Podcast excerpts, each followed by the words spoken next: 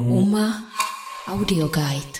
Na výstavě v zahradě ve fotografii vidíme dva cykly fotografických prací a dvě samostatné práce. Autoři jsou Alžběta Kočvarová, Pavel Matoušek a Denise Dimitriová.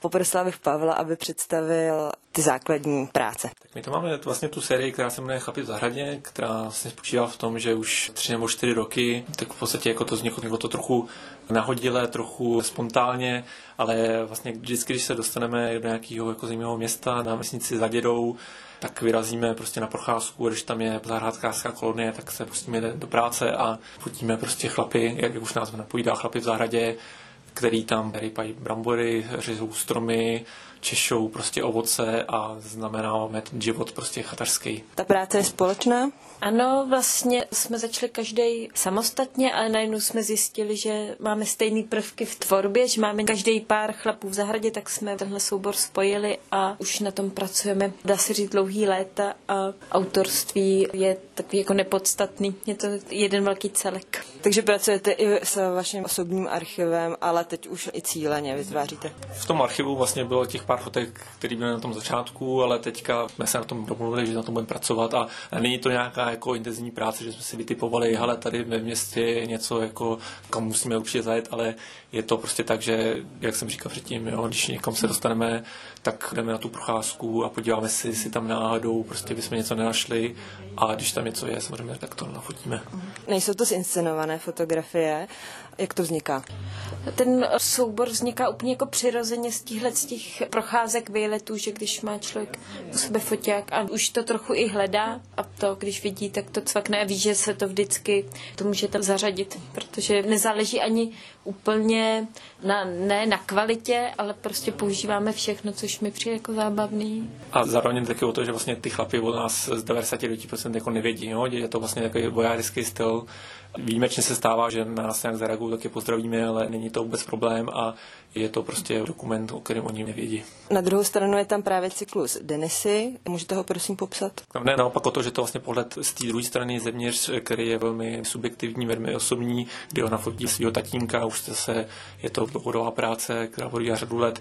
Na některých fotkách je jasně patrný, že ten otec o tom ví, že to je jako mírně inscenovaný a to vůbec nevadí, ale ukazuje právě ty jakoby jemné nuance toho jejich soužití na té zahradě a pro ní osobně, jak ona se k tomu vyjadřovala, tak jde o to, že to je takový únik zpátky do dětství, kde ona tam s tím tatínkem trávila samozřejmě ty roky, když byla malá a bylo to takový jako pro ní bezstarostný jako ostrov, vlastně, kde nemusela nic řešit a teďka ona se tam ráda vrací, aby si vlastně tady to moment připomněla. Jak došlo Pavle k tomu, že jste tyhle cykly dali dohromady? Tak my jsme se vlastně znali už řadu let z atéru Pavel Paňky a Lukáše Jasenského Hustí nad Labem, kde jsme spolu studovali. Aktuálně i s Alžbětou studujeme doktorantské studium.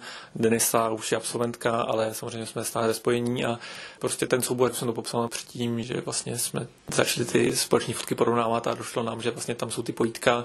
I tu práci Denisy jsme znali, vlastně, která s tím už začala během té školy a teď vlastně byla ta možnost tady té otevřené výzvy, toho open callu v Gallery Photographic, kde nám přišlo hodně zajímavý propojit ty dva poly, které předtím se prezentovali samostatně, tak tady, že nám z toho vzniká takový jakoby sevřenější úhel pohledu na tu věc, která může být jako dost symbolická pro dnešek, tím, že vlastně tam bude ten pohled zvenčí a pohled zevnitř, tak jsme se rozhodli, že to zkusíme podat společně a tak to je. Tohle není vaše první výstava této série. Můžete říct, co tomu předcházelo?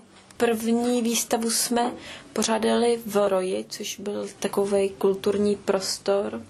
A potom jsme navázali, byli jsme s tímhle souborem v Paříži, v Anis, kde to bylo vystavené a kde jsme pracovali ještě na vedlejším projektu, kde jsme se snažili fotografovat chlapy tam. A jaká byla reakce? Ty francouzi to přijali, z těch reakcí jsme se jako dozvěděli, co nám říkali jako velmi kladně, kde jednak vlastně oni ten fenomén, který se dá říct, že je jako, dost, jako český, že, který tady vzniknul i, i z toho politického podhoubí z těch 70. let, tak oni to samozřejmě neznali z toho, že to je úplně jiná a zároveň jako nechápali, prostě ty chlapy tam jako na ty zády tak dřou, proč jako štípají dříví, proč sází brambory, když si můžou koupit samozřejmě v obchodě, že francouz by si asi radši jako pronajmul ten baráček na riviéře A druhá věc, která pro mě byla zajímavá, že to není jenom o těch lidech, není to jenom jakoby dokument sociální, ale je to taková určitá jaký sonda do toho prostředí. Je to jsou takový jako vlastně výseky v krajině, je to hodně specifický, jak oni si ten svět vlastně vylepšují, tak jsou tam jako spousta, ty, možná jsme měli říct, že ty fotografie jsou vlastně docela velké, je to zhruba metr na 70, takže tam je vidět takových jako detailů, právě těch drobností, na které oni se tam jako hodně dbají a je to takový pohled do té české krajiny. Děkuji vám za rozhovor. Díky.